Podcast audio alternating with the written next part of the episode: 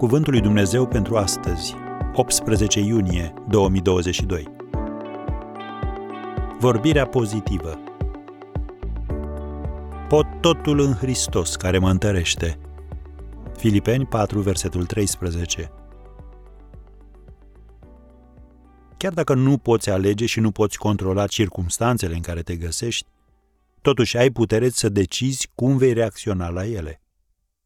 Apostolul Pavel se afla în închisoare când a scris Bucurați-vă totdeauna în Domnul, iarăși zic, bucurați-vă. Filipeni 4, versetul 4.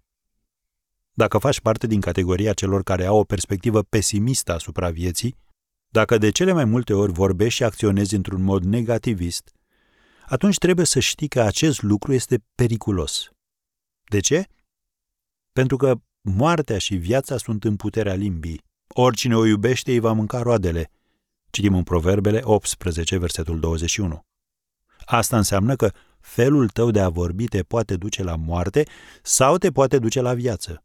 E un adevăr biblic.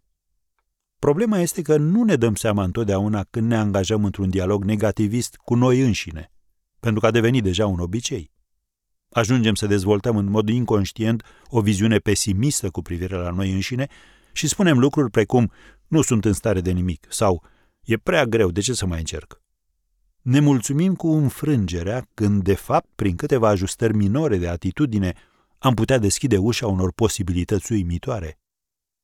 Partea cea mai rea a vorbirii cu noi înșine este că nu ne limităm doar pe noi, ci îl limităm și pe Dumnezeu.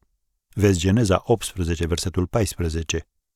În calitate de copii răscumpărați ai lui Dumnezeu, în noi locuiește puterea Duhului Sfânt care ne ajută să avem o gândire sănătoasă, o vorbire mai bună și o purtare mai bună. Scrie în Biblie despre așa ceva? Da. Iată cuvintele Apostolului Pavel din Efeseni 3, de la versetul 20. Iar acelui ce prin puterea care lucrează în noi poate să facă nespus mai mult decât cerem sau gândim noi, a lui să fie slava în vecii vecilor. Așa că oprește-te și declară. Orice spune Dumnezeu despre mine, voi spune și eu.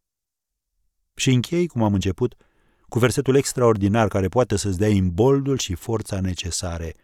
Pot totul în Hristos care mă întărește.